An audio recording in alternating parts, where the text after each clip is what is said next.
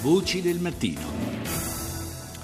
E adesso parliamo di Afghanistan, dato che l'estate da diversi anni è la stagione delle offensive talebane nel paese. Intanto però in questi giorni una delegazione del governo afghano ed emissari dei talebani si sono appunto incontrati in Pakistan nel tentativo di dare il via, a un processo di pace e riconciliazione, concordando di rivedersi di nuovo quando terminerà il Ramadan, il mese sacro dei musulmani. Ne parliamo con eh, Andrea Carati, docente di relazioni internazionali all'Università Statale di Milano. Intanto buongiorno professore.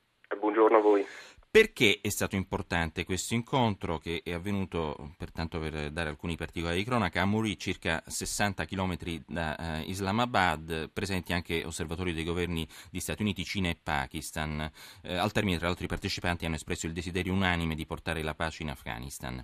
Perché è più importante di altri incontri che già si sono svolti tra le, differen- le due delegazioni, insomma, governo ufficiale di Kabul e talebani? Ma è importante perché eh, ha il marchio dell'ufficialità.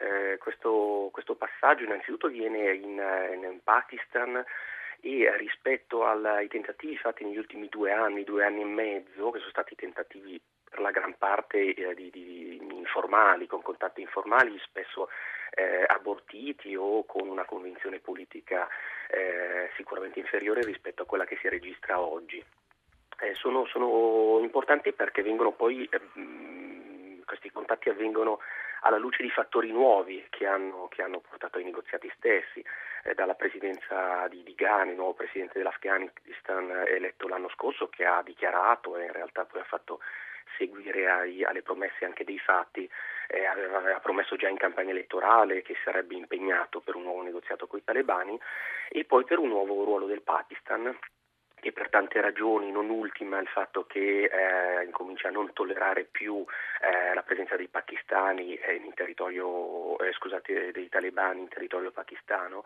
eh, ha, c'è un crescente interesse da parte di Islamabad di, di, vedere in qualche modo l'Afghanistan pacificato, in qualche modo eh, stabilizzato. Queste nuove condizioni hanno fatto in qualche modo ripartire i negoziati, pare su, una, su, una, su un, piede, un, piede, nuovo, insomma prendo una, una stagione nuova. Ecco. I talebani comunque chiedono la fuoriuscita delle truppe straniere dal paese come condizioni per, per iniziare di, il dialogo e per porre fine al conflitto che dura ormai da 13 anni, oltre che una revisione della Costituzione. Ma intanto, altro fatto importante, l'intelligence afghana ha confermato che il leader dell'ISIS in Afghanistan, ex portavoce proprio dei talebani, Shalidullah Shahid, è stato ucciso eh, in un raid compiuto da un drone, drone statunitense nell'est del paese. Eh, Shahid era stato fino a ottobre del 2014 portavo- portavoce del movimento dei talebani del Pakistan. Eh, com'è la situazione tra ISIS e talebani in questo momento nel paese? Ma la presenza del, dello Stato islamico in Afghanistan è una presenza molto molto debole. Eh, lo Stato islamico e eh, il suo leader al-Baghdadi eh, non hanno mai riconosciuto ufficialmente una loro filiale o un gruppo eccetera in, in Afghanistan. In realtà è un po' una, una, un marchio eh, che, che, che, che, si prendono da sé alcuni combattenti in Afghanistan, lo fanno dei combattenti molto deboli che spesso sono transfughi eh, di, di, di, gruppi talibani o secondari, ehm, come, in, come in, in, questo caso in parte. Eh, non, non sono militanti o combattenti che eh, sono direttamente affiliati allo Stato islamico della Siria e dell'Iraq. Eh, su, m- molto, molto, frammentario, poi corrono molte differenze in realtà eh, fra, fra, lo Stato islamico e il movimento dei talibani in generale. Cioè, A livello soprattutto di proselitismo potremmo dire?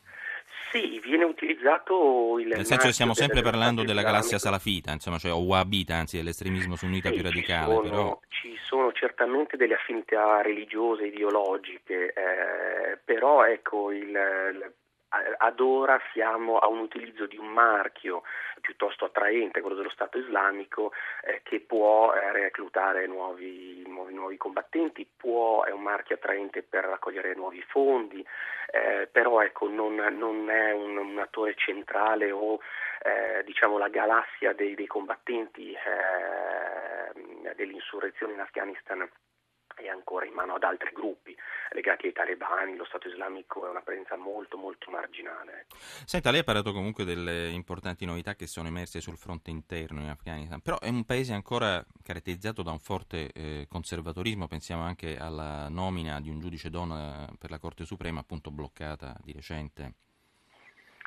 Sì, allora beh, va tenuto presente che dopo il regime dei talebani eh, il ruolo della donna in Afghanistan ha fatto dei passi da gigante, questo non significa che eh, oggi in Afghanistan viviamo una, eh, una, una condizione in cui certo. le donne godono di diritti paragonabili a quelli insomma, in paesi occidentali, eccetera.